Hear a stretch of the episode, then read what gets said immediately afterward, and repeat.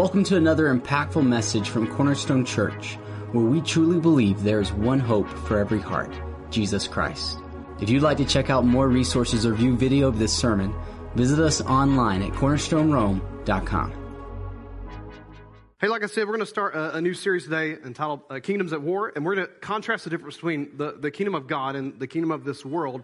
And so, as we do, I'll share a couple things with you today. Um, I'll just a couple questions real quick, but before we go. So, curious because, you know, big game today. How many of you guys are actually going to watch uh, Super Bowl today? Let me see your hands. Raise your hand. That's a lot. That's a lot of people. I tell uh, different teams, it's funny, you may not watch one game all year. This will be one that it's the largest watched, at least it used to be, I'm pretty sure it still is, the largest watched audience participation, you know, segment in all of the whole year. There's nothing else that gets as much um, viewership than, than this one game. And so I'm going to share a little bit of being that. So when you watch the game today, uh, maybe I'll tie some spiritual things in with it. Um, how many could care less about Super Bowl? You're like, I could care less. Oh, that's just as many. Wow, amazing. So I guess it tells you the thing. 360 million people in America. I think what 60 million people watch it or something like that. Maybe 80 million. I don't know. Uh, that's still not a majority, I guess. So, but I want to talk to you a little bit about and thinking about this with a, with a coach and, and what they do. When you watch today, one of the things you're going to know, I'm not a, I'm not a, I've never coached football. I'm, my father-in-law is a coach and his friends are coaches. I've heard them talk, but one thing I've learned by watching coaches is there is a scoreboard that's, you know, up that they're watching score on, and there's another, the same board, a clock that's running the whole time. Unless you hit timeouts or there's a TV timeout or whatever happens, there's, there's always time running on the clock. And, and most of the time, if you look at a coach, you might think that they are just constantly focusing on the score. That's really not their main focus. It's really the clock. Because there's only so much time in that game before you run out, and you cannot score once time's gone. And the thing about a good coach is really it's plays, it's execution, it's all these things, but they're really good clock managers they really manage game clock well. If you watched any of the games the last couple of weeks, you saw this silly nilly stuff that these guys started doing. It's kind of it drives me crazy watching. But I got to give it to the guys. It's super smart. I mean, you know, when they're sitting there taking penalties, taking 10 yard penalties here, five yard, just letting the game clock run, run, taking another penalty. Finally, they're like, if you do it again, we're going to have to throw something out. They're making up, they can't figure out what to do because they're just burning clock off. The other guy on the other side if you watch the Patriots at all, man, he builds, he's throwing headsets, he's doing backflips, he's spitting green stuff out, going crazy because they keep taking his, his game clock away. That's really what a great coach does. He manages time. And when you talk about time in the essence of Christianity and us as humans, that's really what we're doing. You're really managing time. My kids were telling me the other day that we were talking about uh, on the way here. matter of fact, they were talking about you know buying property, houses, whatever else, and we're we're a bit of a, at odds with one another about where we should go on. We should not be on big farms versus small farms versus this versus that. They would like to have like, I mean, I don't know, something out in Texas. I think a, a ranch. I think they won't have no idea how to run a ranch, but that's they think that would be cool, you know, because there's animals on it, I guess. And so I'm like, you know, how would you take care of those things? We, we barely have time now with all the things we do. How would you manage all that? And no joke, this is what the first one said was like, we'll make time for it. I said, you can't make time, sweetie. You can make a cupcake, but you can't make time. You know what I mean, Dad. No, no, no, no, no. Let's be very clear. That's what we all say. I know what you're saying is you'll make time. You can't make time. But it's, a, it's just a saying we say, but we need to be very clear about what we're saying. You cannot make time. You can make a cupcake, and you can make more cupcakes, and you can make money, and you can make more money. You can lose money and make money, but you cannot make more time. It is a steady constant that runs. And the funny thing is, my kids, it's weird now because I'm, I guess, I'm in the, if we're calling about them in quarters, let's say I'm in halftime. I don't know where, where I fall exactly, but somewhere in there. My kids are like first quarter. They, they have, time doesn't mean anything right now. But it's weird, isn't it? Right? Like as you as you get a little older, it, your parents always told you this. Your grandparents say, time just flies by. I would think when I was younger, it don't fly by. That's crazy. Guess what? It feels like it's flying. but you know it's not. It's the same clock you have right now. It's the same one you had when you were a kid. Time does not speed up or slow down, it is constant. The change happens, we perceive it differently because we get wiser. As we age, we understand how precious time really is. A football game starts off in the first quarter with all this energy and excitement. Oh, we're dancing, we're doing silly, goofy moves on the field, and we're acting like hot dogs and doing whatever. Yeah, people spitting and screaming. And, none of that matters in the first quarter. Halftime really doesn't matter a whole lot either. But you know when they re- everybody starts getting real serious is about the third into third to the about fourth quarter. Everybody gets nervous because they start looking at man, we're we got to win this game. We only got so much time left, and they start managing clock and managing clock. Well, in our life, it's no different.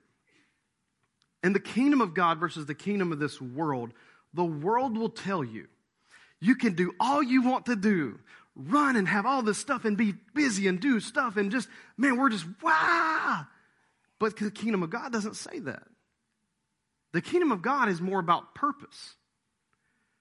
So let me show you the difference between what I'm saying right here. So let me show you a picture of a clock so you can kind of just see, remind ourselves what one is. This is old school, definitely old school.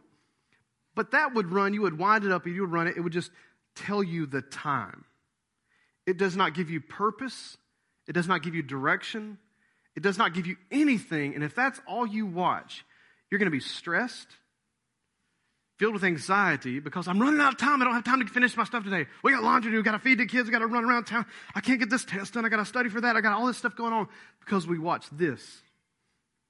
That's what the world wants you to watch. Now, you do watch this as a Christian. I'm going to talk about in a moment. But you don't start with this. You start with something else, and it's called a compass. Now, let me show you a picture of a compass. This is not, we don't use it this much, but there is an app on your phone. There's an app for that. You can pull it up and find one on your little phone. This is a compass. A compass gives you direction. It tells you how to get, really, if you know how to read one, it'll tell you how to get somewhere. It'll tell you things like what direction, if you're getting out of off course, how to pull back. Aircraft use it, ships use it, hikers and nature, you know, you know, enthusiasts, they use it when they get deep into the woods. Now listen, if you're walking around one of the little trails, Ridge Ferry, you don't need a compass. You just follow, you just walk your little self onto the parking lot. That ain't what, a, you get on the top of some mountains out in Canada somewhere and there's nobody around you, phones don't work for like 40 miles, you need one of those. They give you direction. They give you understanding of where you're at so you know which way to go. If you don't know where you're at, you're lost. But watch this. That compass paired with a clock is how God works. He wants you to have direction and purpose for where you're going. Know where you're at so you can know where you're going, but then look at the clock to see how long it's going to take you to get there. How much time do you have to finish it? Because if you're trekking out in the forest, I know this much, I don't do this. I'm not one of those kind of people. I mean, you know, hiking for me is like a Hilton. You know what I'm saying? Like, I don't, for me, my family want to do it, but like, I, I can tell you right now, no, it wouldn't go well it wouldn't go well at all. My kids, no, no, no, no, no. We go to the lake, man, with Ronnie's place, man. We hang out. That's camping right there, you know. But when, when I, I'm not one of these people, but here's what I know. If you get out into the woods deep enough, you have your compass. The clock is there to tell you what time it is because as the sun goes down and temperatures change, you need to know how much time you have before you make camp. Because if it gets dark and you're deep enough in the woods, there's bears there's real, real stuff out there. It's, I mean, it's not like around here, these little black bears, like little puppy dogs. I mean, you get up in the far north, man, there's big grizzlies. They'll eat you. Nobody will ever know you're gone. I mean, they'll just eat you alive, man. You need to know what time it is so you can prepare, stop, make camp, and prepare another way. That's how God works. He gives you steps, He gives you direction, He gives you purpose, but He doesn't expect you to blaze a trail and make it to the end in one day. He expects you to pace yourself set a course, and watch the clock and say, This is how much I can get done right now. And you know what? Based upon what God says in His Word, that's enough for today. Tomorrow is a new day. It's only when we're frantic and crazy, ah, we got to get this done, we're afraid we won't be able to do it tomorrow. But God gives you a new day. And if He doesn't, then praise Jesus, you'll be in glory. And it won't even matter anymore. But while you're here, God wants us to use a compass and a clock together. Let me share a couple of things about this, and I'm going to make a couple of points. In our lives today, this world, the kingdom, this world, and the kingdom of God, here's the way this works. We have been told that by having one of these right here, it's made life better. Because you can pay your bills on it, you can talk to people on it, you can send mail through it, you know, I don't, you can feed yourself with it. It's got like life saving skills built into it. If you get hurt, there's a medical thing that alerts if you filled it out. A nurse can actually look at your stuff say, he's allergic to penicillin, don't give him that. I mean, there's all kind of, fa- but we've been told this is supposed to help us be better because you can do more things now because you have one of these. We have TVs and electronics. We have all this stuff at our, our, fingertips. We can do all these different things, and we can do more than one thing at a time, which makes us so amazingly smart. But that's not true. And I'm going to prove to you right now it's not true because everyone says, well, if I do more, I get more done if I do more. Like I'll do this at this time. And we think because of something called multitasking, which this world created, we're actually achieving more. But I told you I'm a weirdo. I study some of the stuff on the side, kind of like neuroscience and things like this. They've proven this is false. There is no such thing as multitasking. It's actually called task switching. So let me, let me explain this to you. When you look at your phone and you're texting, trying to read your Bible while eating a sandwich, going to the bathroom, and then driving down the road, all that at the same time. That's called task switching. You're not actually doing multiple things at once. Well, look, you can chew gum and walk at the same time. At least most people can. Because that's a motor skill. That's not, you're not using brain juice to really do that. Just a motor skill that you've developed. You can eat a sandwich, you can eat some fries going down the road and drive just fine. But you know why texting is so dangerous in a car? Is because you can't multitask. You're driving, your brain is focused in on billions of bits of information. And as soon as you take your eyes from this, which it is bringing in, and you begin to read this, you no longer are focused on one thing. You're tried to split it, but you can't. You're actually task switching. And that's why it's so dangerous.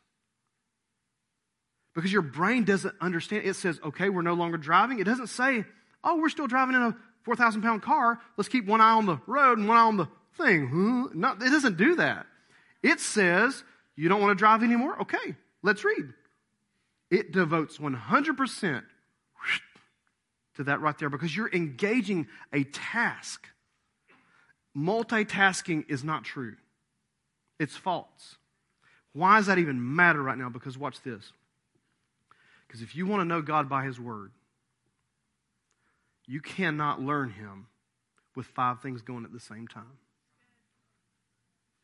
Something called focus has just been almost taken from the dictionary in our culture. It's almost as if focus is a bad thing. Like if I sit down for any length of time to actually do anything focus driven, I must feel guilty about it because I'm not answering email. Let me just tell you something about email and texting and Instagram and phone books and whatever else is on the thing now. I don't even know, I can't keep up with it all. I don't answer all my stuff like every five minutes. Because I found this, I can't get any work done. Because if I answer every call that comes in or every text message that comes in, right when it comes in, I'll be doing this all day. Oh, somebody bing me. Oh, oh. So what I do, I take breaks and I go, when I go to the restroom or something, I stop. Now I've finished. I go to the restroom now, my mind's not on this. Okay, now I'll sit back down go, let me answer some stuff. I'm done. You know what I do? If I, if I get up and go get some coffee or go get some lunch or something, I'm going to answer that thing then. But I can't stop what I'm doing to answer everything that comes in. My brain will not get anything done because it's called task switching. Y'all, y'all get what I'm saying? Why, Pastor, why are you talking about this? Because I'm telling you right now, God wants to do something in our lives, but He can't do it if we're just like a bunch of, you know, little, little you've seen those little dogs that are like little Jack Terriers, is that what they call? They're like amped up on like Mountain Dew or something. Crazy looking dogs. Like, you know, they're like, they're like crazy dogs. That's what we are like in society today.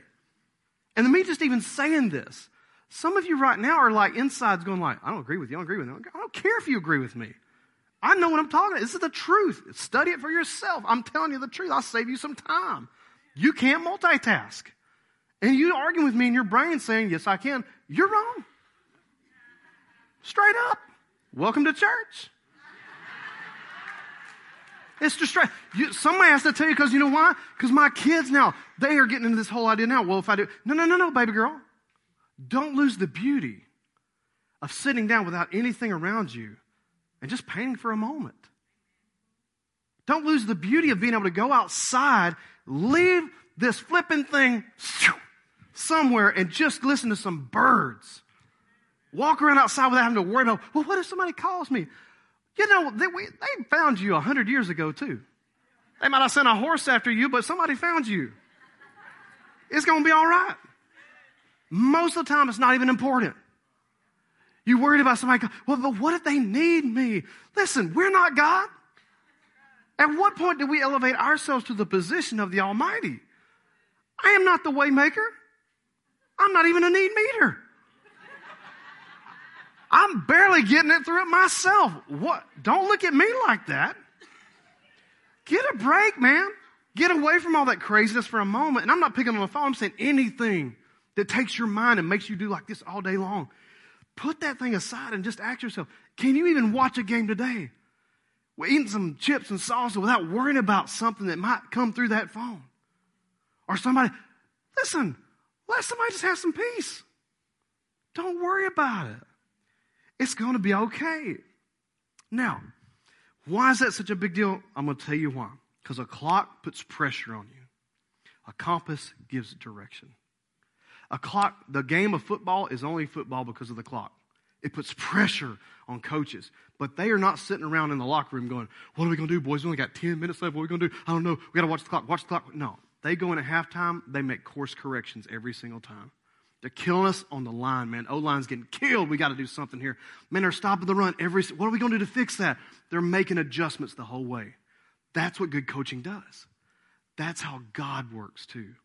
He doesn't expect us to run by the clock. He expects us to run by the compass. Let me give you a couple of scriptures. Proverbs 20 verse 27, New Living Translation. I'll put this on the screen for you because I'm going to read it to you from a different, um, a different thought process, okay? The Lord's light penetrates the human spirit, exposing every hidden motive. One translation reads like this. Listen to this. It says, The spirit of man is the Lord's spotlight. He wants to shine his light, man. The Spirit of the Lord, or the Spirit of man, is the Lord's spotlight. It's where God wants to put light on something. He wants to reveal something. He wants to give you focus. He wants to give you direction in life. But he can't do it if we're like a little Jack Terrier, craziness going on all the time. He can't stop for five minutes just to pray. Just to have a moment with God for a moment, just that's quiet. It's going to be okay if you don't get their text message. It's going to be okay if you didn't like something on Instagram. It's going to, you're not, the world's not going to crash if you didn't get a chance to respond in time. Sometimes just a moment that God can shine a light on something. Proverbs 16 9 says this. This is how the New King James Version. It says, A man's heart plans his way. But watch this. The Lord directs his steps. A clock cannot direct your steps. It can put the pressure on you to run, but I've found this to be true. When I'm under pressure and I try to run, I make mistakes. Because a clock puts pressure on me. I can't get direction from God when I'm under the gun, man. I'm like, oh, I gotta do this, gotta do this, gotta. But is that what God wants? Well, I know. I'm so, I'm so busy, I got all this going on. I can't stop to hear what God wants. That's probably not good. I need to stop and get direction. I promise you this hikers know the difference in this a true hiker, somebody that really gets out in nature and really does this stuff, like they live off the land for like four and five days, a week or two, and then come back and they're still alive, they don't pay attention to the clock as much as they do the compass. They got to know where they're at, where they're going, and how to get back so they're still alive. God wants to give direction. So, listen, a couple of thoughts here. How we focus on the compass more than this clock. So, listen, a couple of things real quick. Is number one, is this I think all of us need to learn how to manage disappointments. When you watch a ball game, I watched real champions, they do this. they miss out on the championship, so they don't even get to go to Super Bowl. Some of them get really upset. I mean, they're down the dirt. I mean, like, let's just be honest. if, if, if you are with Falcons, it's been a rough couple of years, you know. Listen, you know, amen. You know why? All because we went to the Super Bowl and nobody lets go of this whole 23, whatever lesson. I don't care, you know, it's just like let it go. We can't let it go. It don't feel like players would let it go either, does it?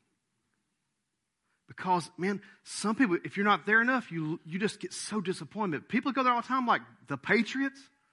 They're like, I mean, for them, like, you know what, we'll be there next year. They're frustrated, but they're probably already practicing for next year. They don't get so depressed. They get on back on what's going forward.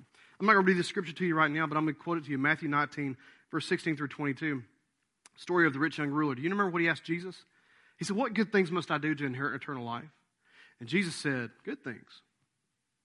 Do all these different things like that. And he said, I've done all that. He said, Why don't you sell everything you got and give to the poor? He choked on those words. Disappointment grabbed him in such a way he could not move forward. Listen to me. Don't get caught up in doing so many great things that you lose sight of the most important thing. Don't lose sight of. Oh, I can do all these different things for God. I'm multitasking. I'm, I'm so busy and I'm running around the world and I've got all this stuff going on and I'm so busy, busy, busy, busy, busy like a little busy beaver. But we leave the most important thing. What is the most important thing? Got to manage your relationships. This is the story of Mary and Martha. Do you remember her? Luke 10 38, you can read it. I'm not going to read all this to you right now. Martha, Martha, Martha, as Jesus would say. When Jesus put your name in there three times, that means pay attention. Martha, Martha, Martha. Now let's just don't pick on Martha. Steve, Steve, Steve. Haley, Haley, Haley. Jody, Jody, Jody. Come on, put your name in the thing. Let's say it all together. Your name out loud three times right now. One, two, three. Jody, Jody, Jody. You can just hear it in his voice, can't you? Like it's like you know something's coming. What does he say? You are preoccupied by so many things, girl. You have got so many things running in your brain. You worried about the tea sets. You worried about the plate sets. You worried about the napkins with the fold and all that stuff. You worried about all these different things like that. He said, man, we, we could have eaten on paper plates and some Dixie cups. We'd have been just fine. We didn't come here for a big meal presentation. We came here to learn about Jesus. You're so preoccupied about all these things. Mary, though, you know, she didn't like that. No one likes to be contrasted with somebody else. Nobody. Mary has chosen that which is right and most important. You know, sometimes in our lives, guys, if we're so disappointed, we'll forget even in the area of relationships. Something goes wrong in our life, something happens in our life, and we don't deal with it very well. But then we start doing other things to kind of bridge the gap, and we forget the most important thing is some of your relationships that you have with people in this room. Your relationship with Jesus, obviously, first. But we leave it because we're so preoccupied with everything else. Being busy, listen, is not being productive. I dare you today. So this is going to be funny because I probably will do the same thing. I'm going to challenge all of us in this room right now to do something. When you leave today, I dare you, okay, back in hot playground days, okay? I double dog dare you, okay, to do this. To when someone says, How are you doing today? How's things going? How's life? I dare you to not say the words, Man, I'm so busy. I, I challenge every one of you right now in this room, so everybody's heard it. So if somebody says that to him, just laugh and be like, Pastor Jody said you weren't supposed to say that today. You need to pick a new word. And stand there and watch them. Pick a new word for me. I'm, busy. No, no, no. You got to pick another word. I am overcommitted. what? That doesn't sound as cool, does it? Busy sounds like I'm important. Busy sounds like I got things going on. I'm an important person. I'm busy, busy, busy. But when you say I'm overcommitted, it sounds like you don't got your stuff together. Busy is not what it sounds like anymore today. I think it really means overcommitted. I dare you today, when you leave, everybody's going to participate. When someone says to you, I just bit, oh man, I'm overcommitted. Or you got to pick another word. I don't care what you pick, but you can't say I'm busy and see how that throws you off. Joyce Meyer says this If you feel you're too busy, you make your schedule. Mama Joyce, wisdom for the ages, right there. Write that down and put that on your hand or car or something. I don't know what. Last thing I want to share with you right now is this. If you're going to handle something in life, managing disappointments is one thing, manage your relationships is another. But then you got to manage your time. I told you I'm going to talk about time, then we'll close out with this. The clock is not the most important instrument in the kingdom of God. The kingdom of world, the clock is the most important. The kingdom of God says the compass is. Direction matters more than time. But once you get direction, you do have to watch the time. So in Ephesians 5:16, I'll put this on the screen for you. I want you to see this verse of scripture. Ephesians 5:16, and this goes from uh, 5:16 through uh, uh, verse 20, I believe is what, what it is, okay? He says this, make the most of every opportunity in these evil days. Make the most of every opportunity in these evil days. Don't act thoughtlessly, but understand what the Lord wants you to do. In other words, it means understand the direction He wants you to go. Understand it. Okay? He says this don't be drunk on wine, right? Because that will ruin your life. It will. Or pick your vodka or pick your whatever. Don't be drunk on stuff to the point where you, you can't function. It'll ruin your life. It will. It says, instead, though, be filled with the Spirit. Why? Because to do what God wants you to do, you're going to have to be filled with something from the spiritual that gets you by and not from the natural that gets you by. A natural substance isn't going to take the place of what God can do for you spiritually. No matter what it is, pick it. It don't matter food, drink, entertainment, whatever. It doesn't matter. That will never fill your bucket spiritually. You got to be filled with His Spirit. And he says, How do you do this? Here's how he tells you. Why do we worship? Listen, this is so important. Singing psalms and hymns and spiritual songs, making melody in your hearts to the Lord. Why do we worship so much? It is for God, yes, but God, it's like this thing where you lift up your hands and you worship to God. It blesses Him, but do you know what He does? He's filling your tank every time you worship God. And if you come in and say, I just don't believe in that, I didn't wasn't raised in that way, I came from this, there, that, and the music's too, whatever, and I don't like it, not about you. It's about him. But here's the weird thing if you make it about him, he'll make it about you too. And he'll fill you up. And you'll feel better after you leave here. But he says, as you make music in your hearts to the Lord. Now listen, you give thanks for everything to God the Father in the name of the Lord Jesus Christ. Different versions of Scripture read it this way. Listen to this. Make the most of every t- opportunity. King James says it this way redeem the time.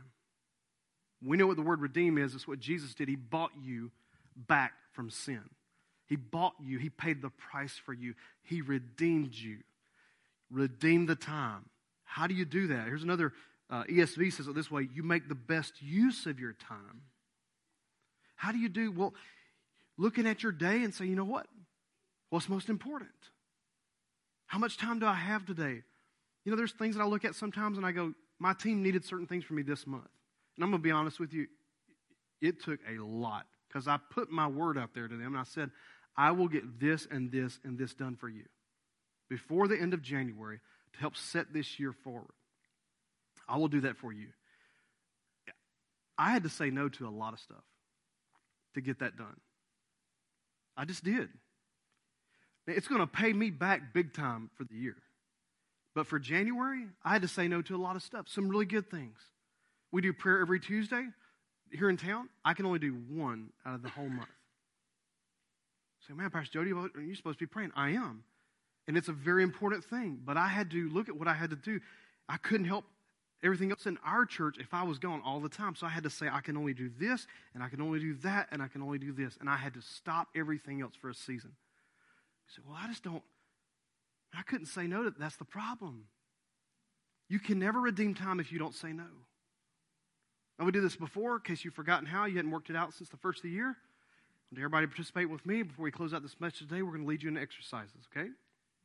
Here's what you're going to practice. You're going to practice flexing your no muscle. We did this the first year, but it seems like maybe it's gotten lazy and you've forgotten how to work it out again. So I'm going to help jumpstart you again, okay? I'm your, uh, whatever those guys are. I'm going to pump you up, those guys, okay? Right?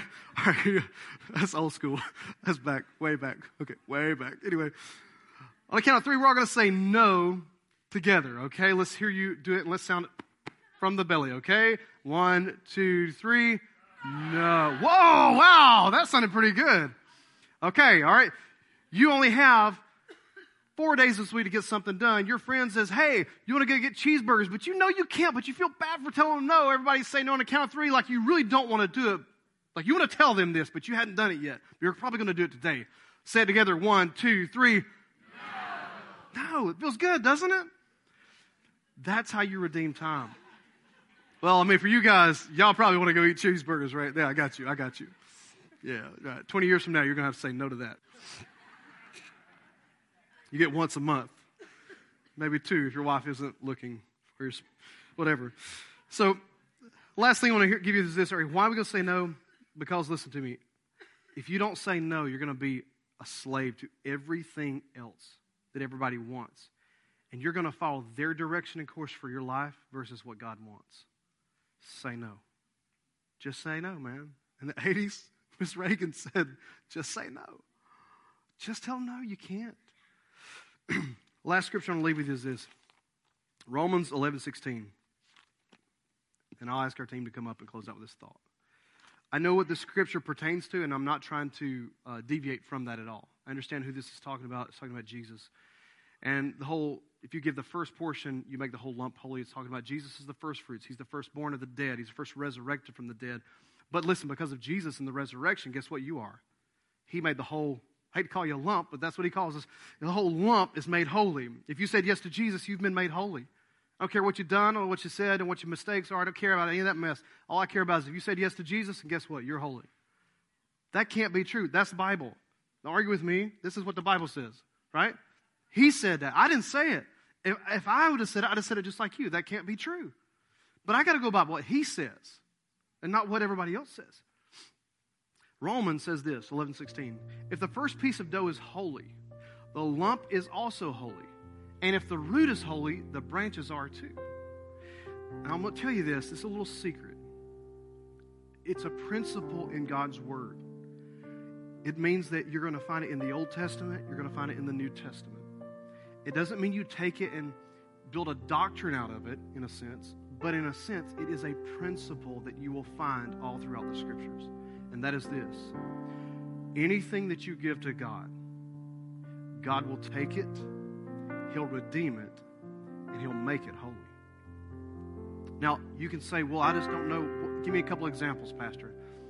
This is why when the Bible talks about a tithe, I'm not preaching on money, just listen to me for a moment. When you give of God the first of all of your increase, it is not so the church can pay a light bill. That's all secondary stuff. It's God taking the first, watch this, portion that you gave Him, which let's just be honest, is very insignificant. Can we just be honest? Look at what you're paying the government come April, okay? Just look at that. It's very insignificant. But He takes that, and what He does is He puts a blessing on the rest, and He makes it holy. Now, I learned this from my pastor in Dallas for all of you in here who are super generous people, you cannot just be generous and expect God to bless your finances. Okay, listen very carefully. I, I did not understand this years ago, but I've come to understand this now. You cannot just be generous. You may tithe and not have a blessed financial. How's that possible? Because it takes two sides of it. You give, you're generous, but the other side is you got to steward the other 90%. That means then sometimes you can't use other things for other things. You got money, you say, well, I only got this much. I can't buy that. I got to steward it for this. It's called budgeting in the world, but God's called stewardship. That's money. Watch this. In time, it's no different. You giving God the first part of your week right now is, a sense, a tithe of your time. What He's going to do, he's going to take the rest of it. He puts a blessing on it, he makes it holy. Your week is going to be different because of today. However, there is another part that we play, and that is the stewardship of your week. Because God will want to bless it and send it and do direction with it.